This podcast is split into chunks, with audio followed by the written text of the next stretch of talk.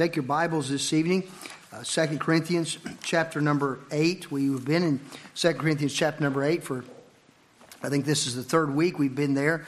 Of every week, I intended to just work our way through the passages and we will see how far we get. I don't know if we'll get very far, but we'll look at it again. There's just so much here and, and, uh, and there's so much to, to unpack out of these chapters. 2 Corinthians chapter 8. Um, begin reading with me in verse number 1 through 7. Moreover, brethren, we do you to the wit uh, of the grace of God bestowed on the churches of Macedonia, how that in a great trial of affliction and abundance of their joy and their deep poverty, abounded unto the riches of their liberality.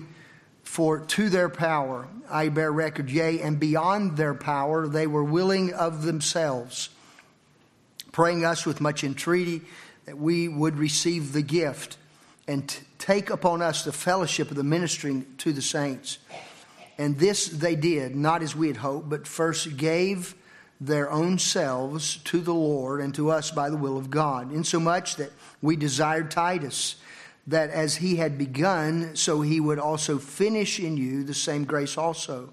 Therefore, as ye abound in everything, in faith and utterance and knowledge and all diligence, and your love to us, see that ye abound in this grace also.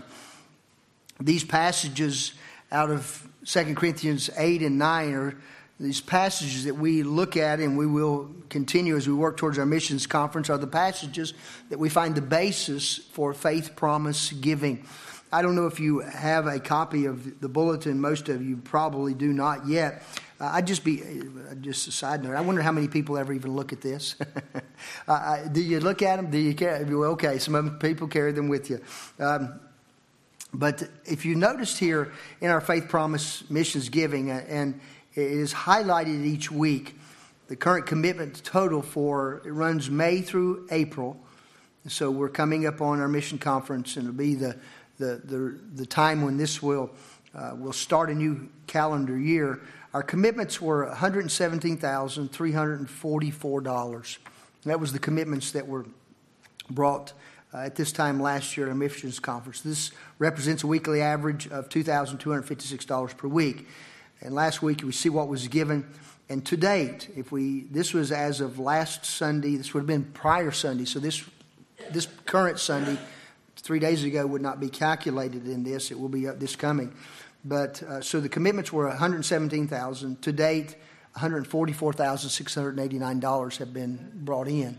That is absolutely tremendous. That is absolutely tremendous in, in, my heart. And, and I see what God's doing, and it just is amazing to me. And, and so I bring that to your attention because we come to these passages and we see the practical uh, principles and the truths that bring about this kind of, of ingathering for the cause for the work of God, uh, getting the gospel around the world. We see that basis, we see it practically being fulfilled and worked out here.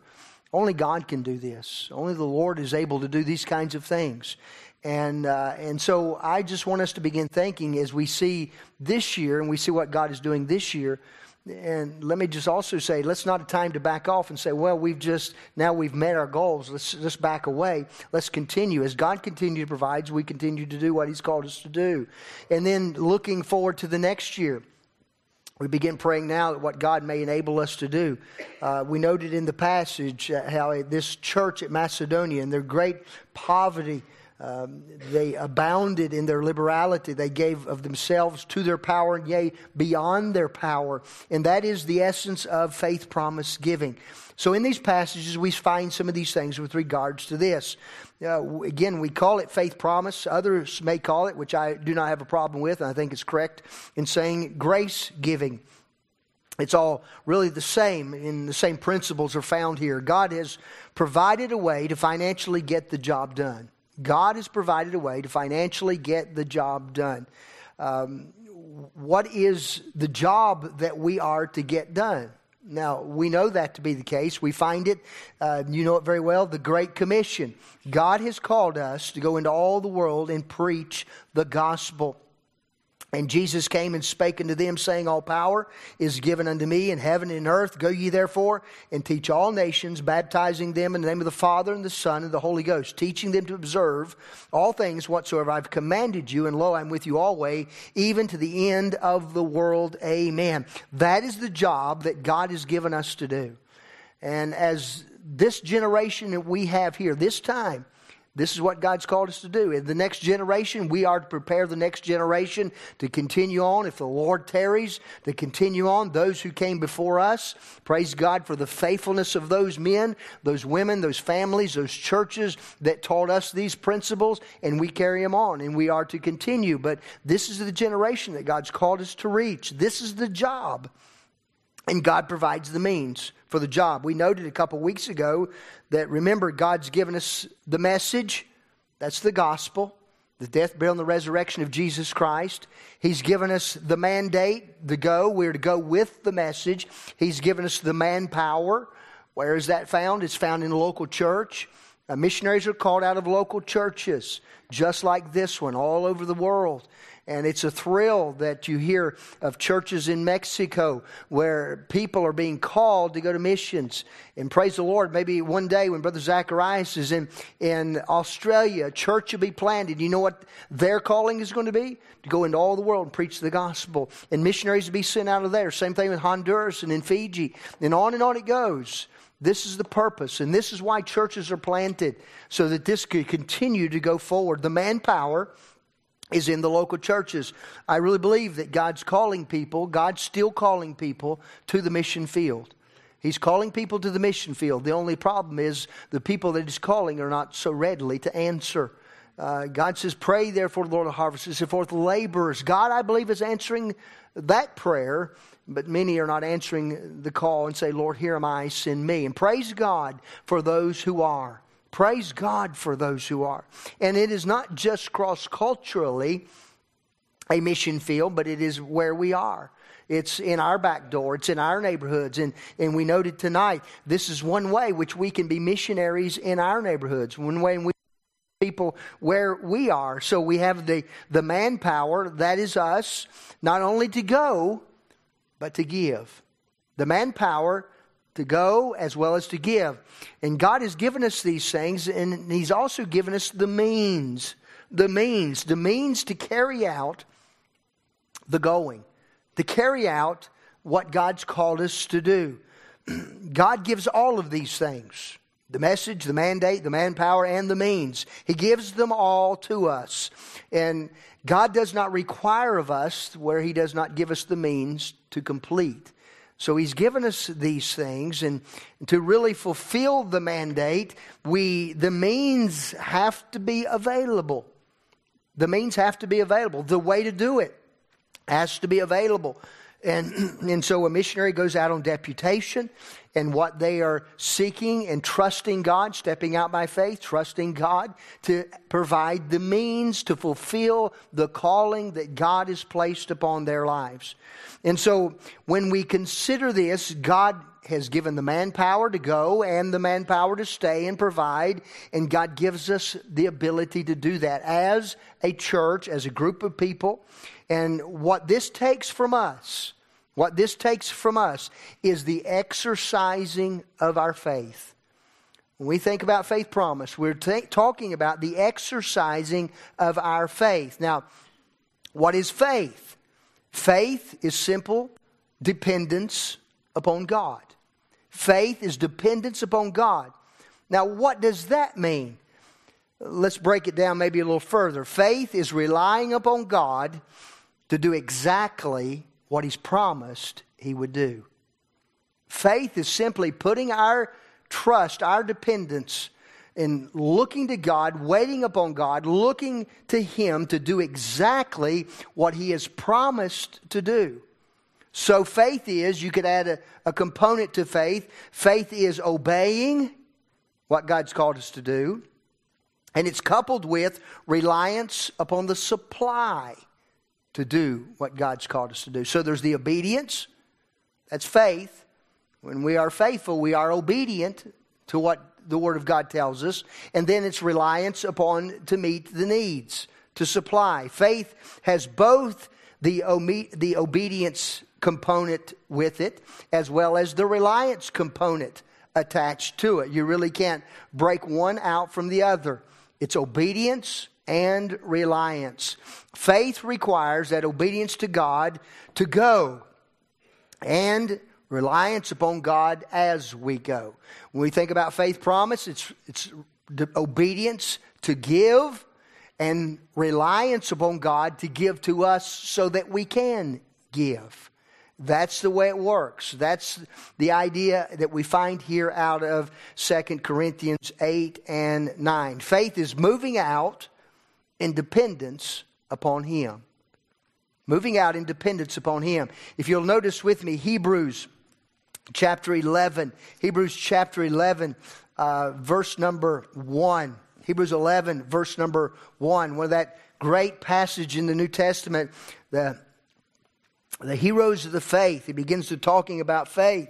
Now, faith is the substance of things hoped for, the evidence of things not seen.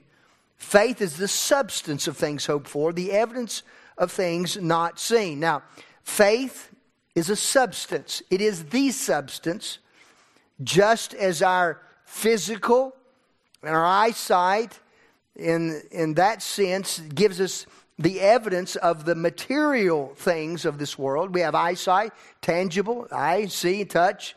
That's the essence, and we understand the physical, the material world.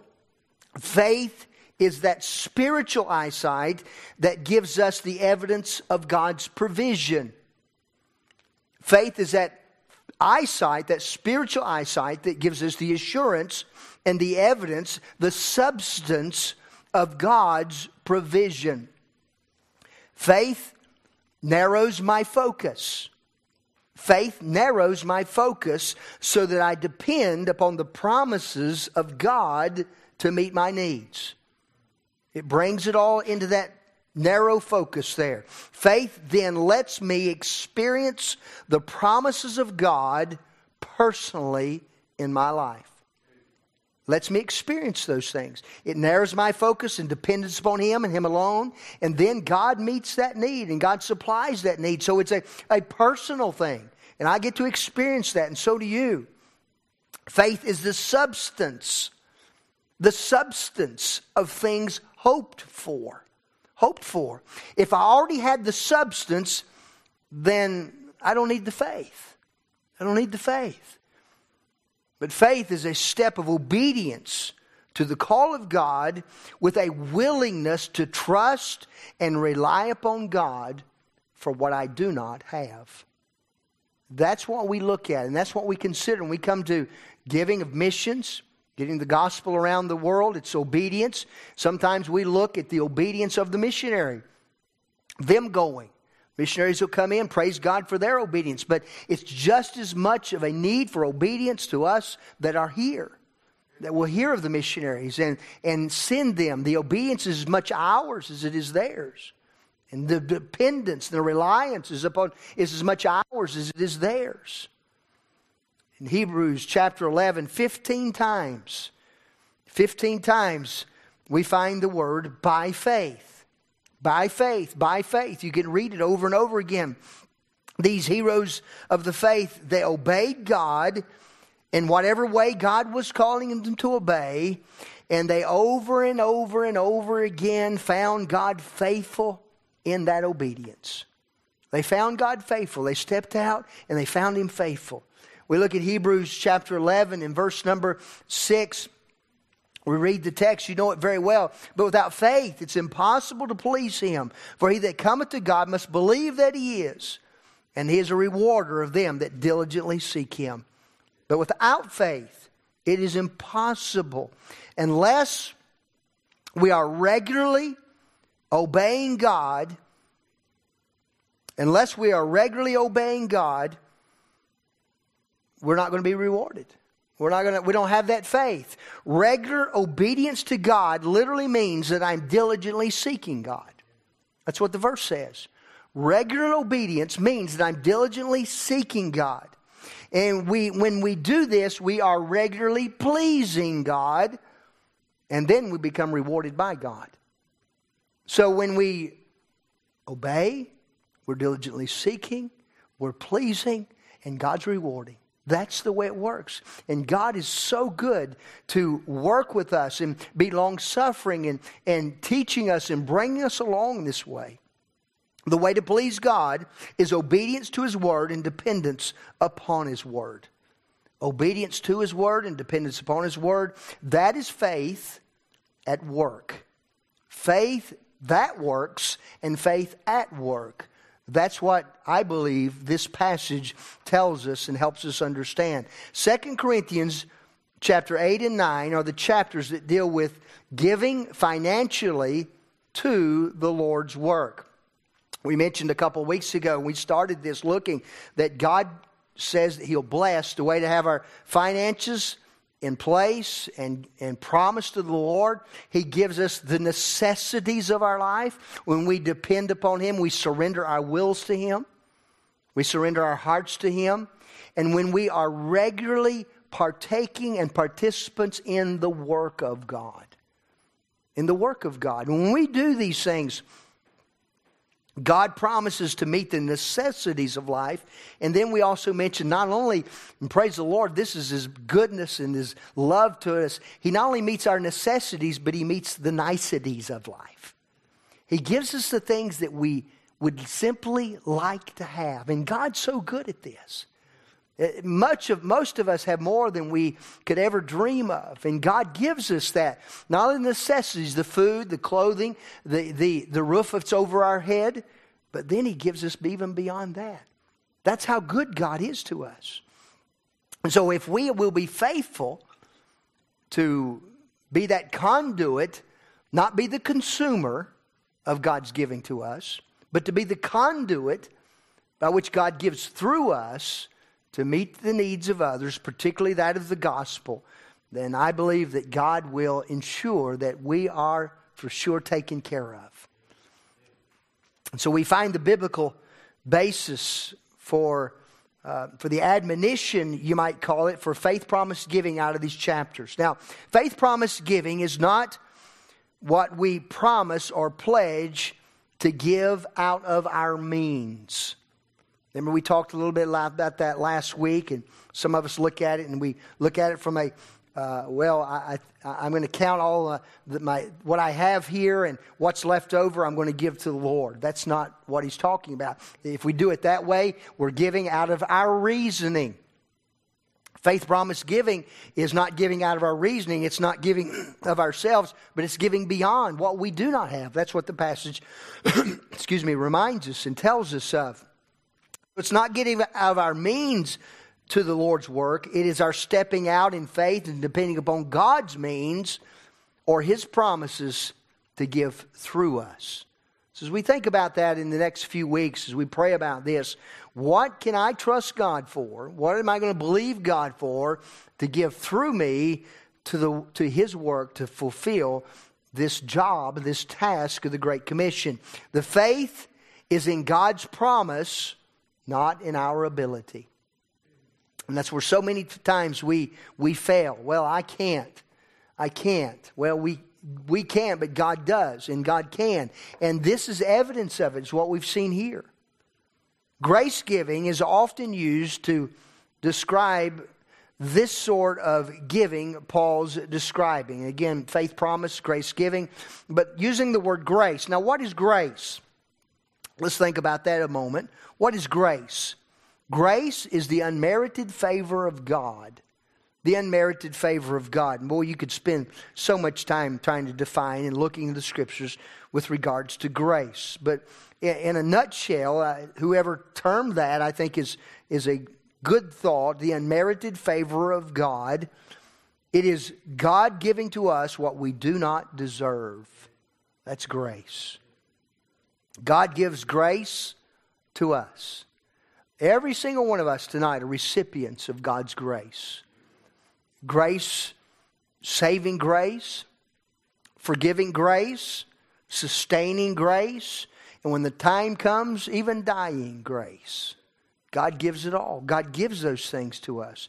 And God also gives financial grace. How come we don't often apply that one here? God gives financial grace to us. The word grace in these passages of 2 Corinthians 8 and 9, but they're found eight times in these two chapters, but five of those times are found in verses 1 through 9. Grace, God giving to us the unmerited favor of God, and in this particular context is the giving of God's grace financially. Financially. Grace giving unleashes the resources of God to us and through us. This is the means of, that God uses to get his work done, to get his missions work done, his mission work accomplished around the world.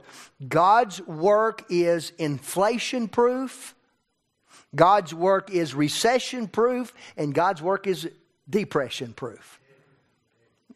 When we come sometimes to church, we say, well, the, the, the price of gas, do you know how much gas is this day? You know how much a loaf of bread is now? When Steve and Frankie were dating, you could go get a moon pie and a and a RC cola for a nickel. You can't do that anymore. They don't if they they got the moon pies. I don't know if they got the RC colas anymore. They went bankrupt, I think maybe. It, it, you can't do that. You know, have you seen how much things cost these days? God's not tied to that. You know, and we shouldn't be either. As Christians, we shouldn't be. Well, look at this. I, and sometimes the fear is that, maybe, well, we look at what we got. If we're giving in our own reasoning, well, do you know what groceries cost last week? Well, I, um, I, so what's the first thing to suffer? The work of the Lord. Our giving, not, not always, not in this crowd, but around the world, in many churches, that is the case. And so it's, these things shouldn't, should not affect what God is able to do to get his work done. But what it does take what it does take is faith on our part. Faith on the behalf of God's people to be used of God and to look to God to get the work done.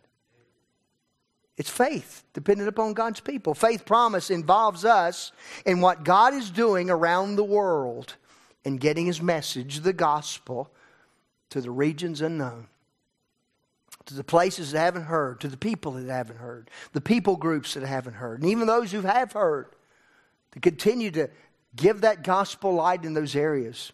So God gives the mandate to go. He gives the message, the gospel. He tells us what to use. What are we to teach them? He gives the manpower. The manpower is in the local church.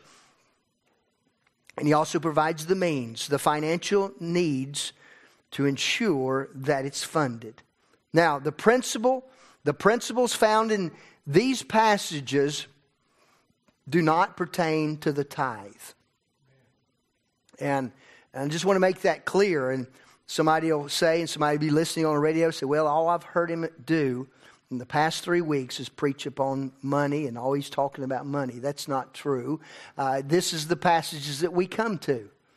And this is an important aspect. This is an important part of a local church. And if we fail to understand them, if we fail to teach them, then we're not in obedience to the Word of God. These passages do not deal with the tithe.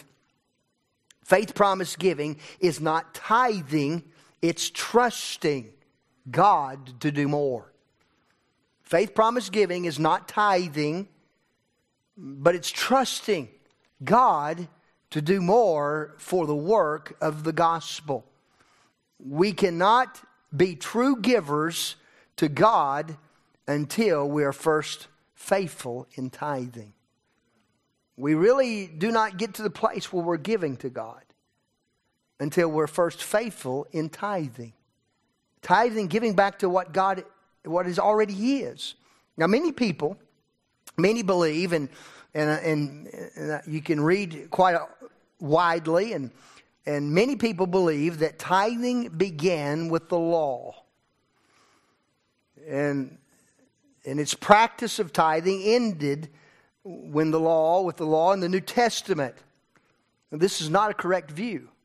It's not a correct view. Some people say, well, it started with the law, now we're living in grace. We're, we're, that's not, that, so we don't, that's tithing is nowhere here. That's an incorrect view. It's not a full understanding of what the Bible's saying. Tithing did not begin with the Old Testament law. It did not begin there. Tithing, simply put, is giving to God what is already rightfully His. That's simply put. You can't get around that. It didn't start with the law. You think about Abraham. Abraham lived hundreds of, hundreds of years before Moses and the law, Levitical law. And Abraham lived hundreds of years before that. And somehow he had learned he had learned the necessity of the tithe. If you go back with me to uh, Genesis chapter number 14, let's just follow this out if you, got, if you don't mind just a moment. Genesis chapter number 14.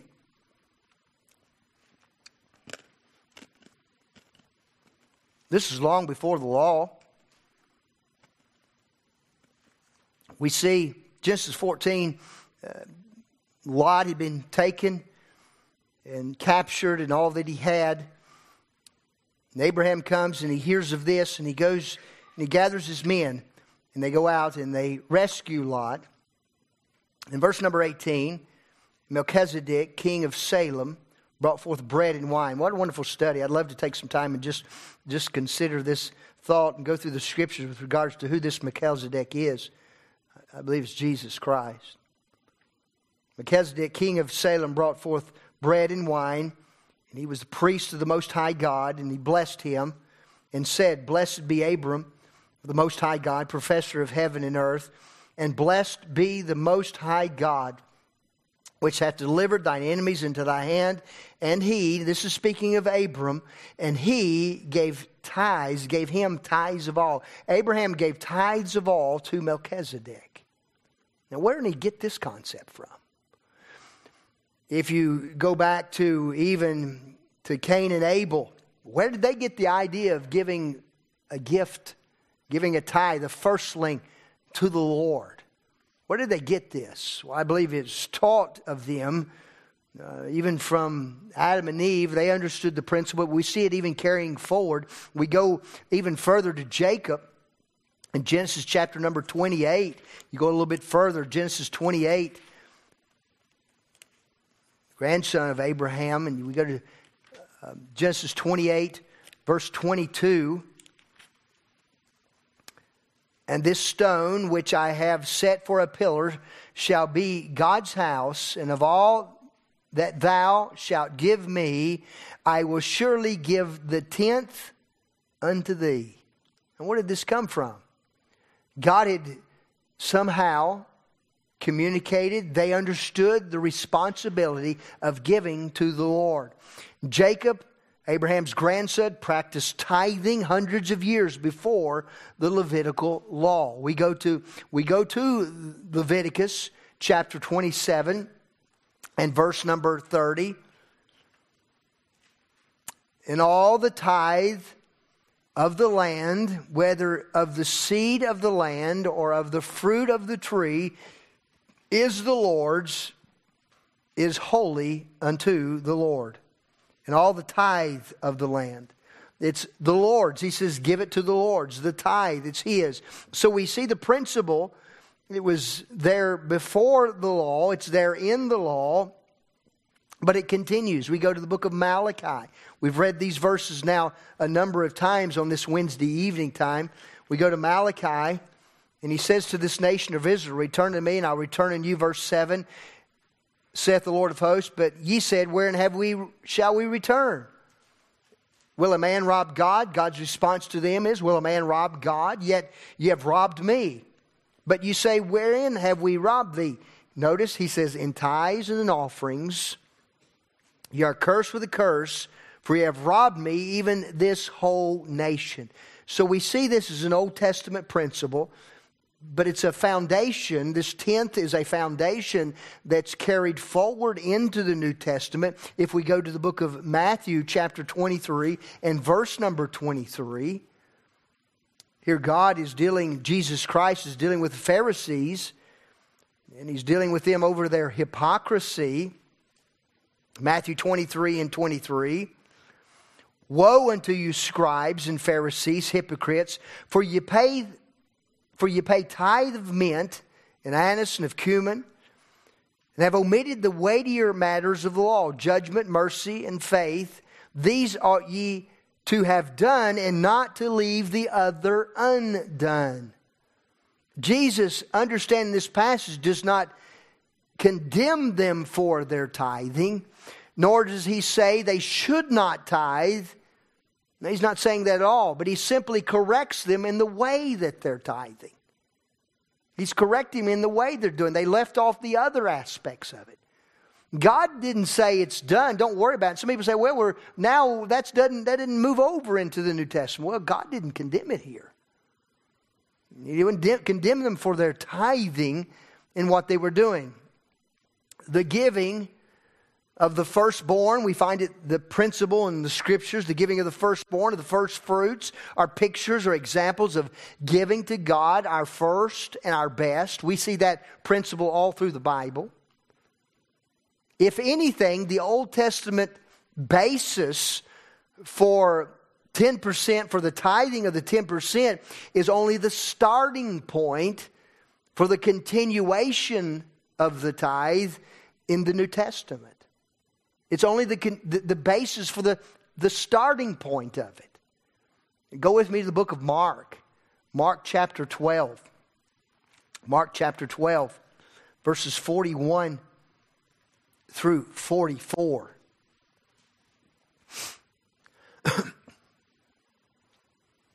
Mark 12, 41 through 44. And Jesus sat over against the treasury and beheld how the people cast money into the treasury, and many that were rich cast in much. And there came a certain poor widow, and she drew, threw in two mites, which make a farthing. And he called unto them his disciples and said to them, Verily, I say unto you, this poor widow cast more in, hath cast more in than all they which have cast into the treasury. For they all did cast in of their abundance, but she of her want did cast in all that she had, even all of her living. God didn't condemn them for the giving. God just didn't go over there and just say, This treasury, this casting in, that's got to stop. This tithing's got to stop. He didn't do that. But he noted that this woman, she gave more than all the rest. You see, it, it becomes a sacrificial mindset. It becomes a sacrificial kind of giving to the Lord.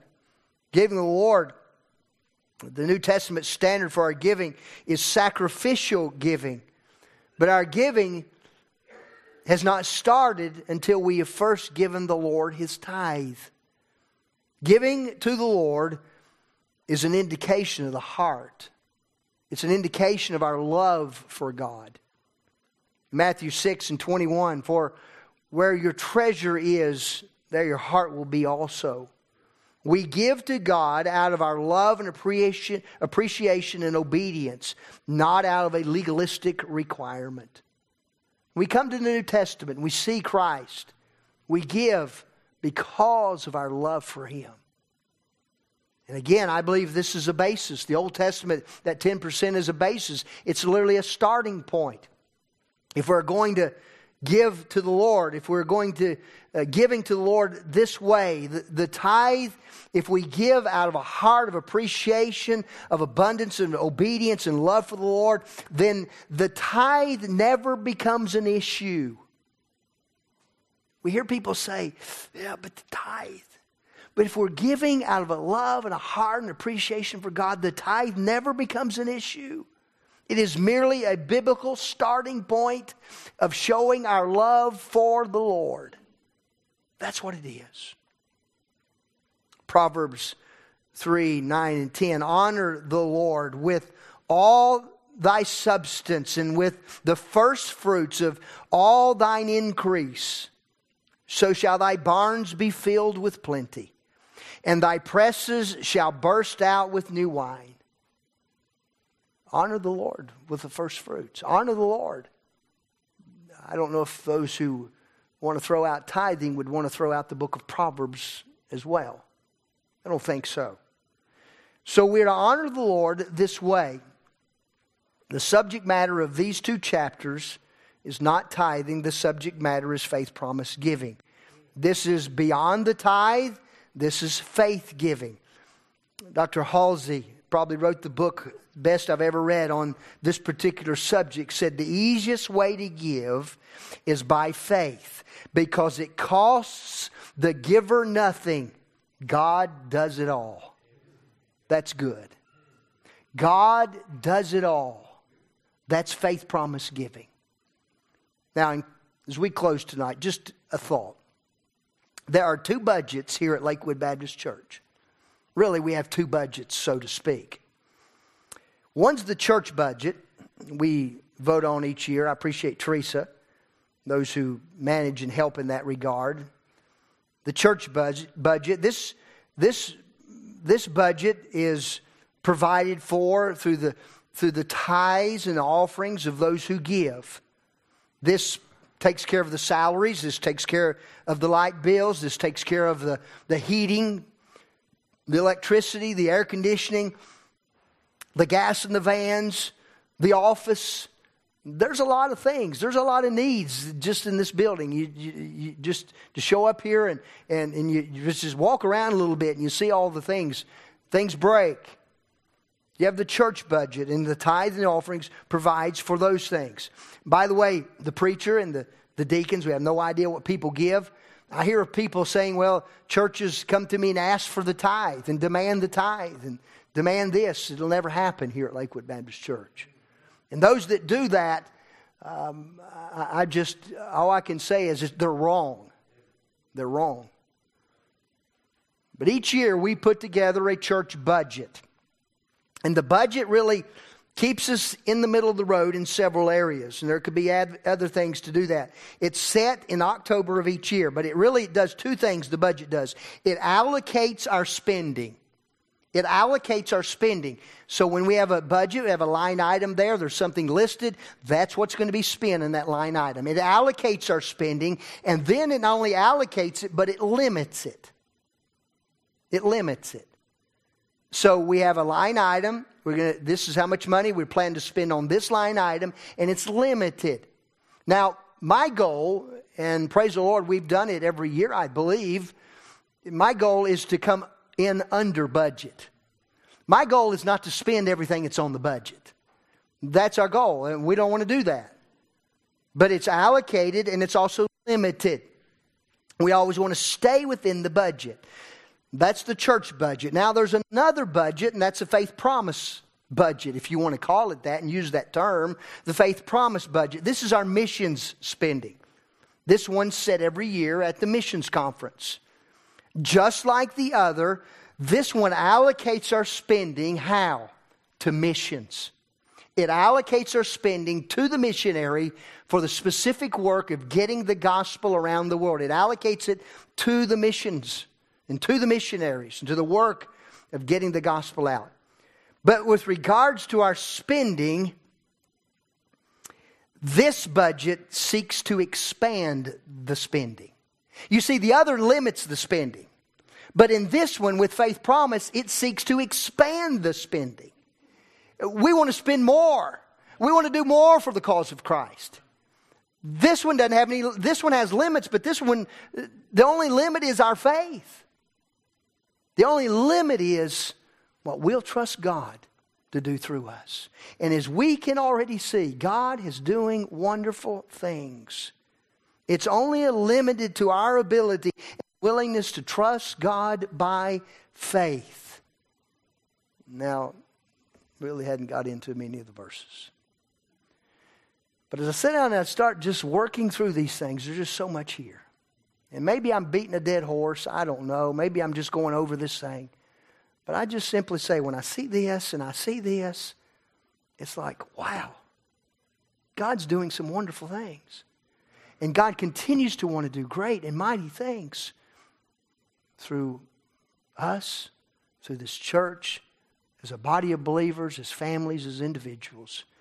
So let's this year continue to trust God by faith, not to limit it, but to expand it and to see it explode for the glory of God. Let's bow in prayer. Father, we thank you for your blessings of how you have provided for us in miraculous, wonderful, wonderful ways. And I pray tonight that you would increase our faith. This is the exercise of it. This is where we literally put you to the test and see you, Lord, come through.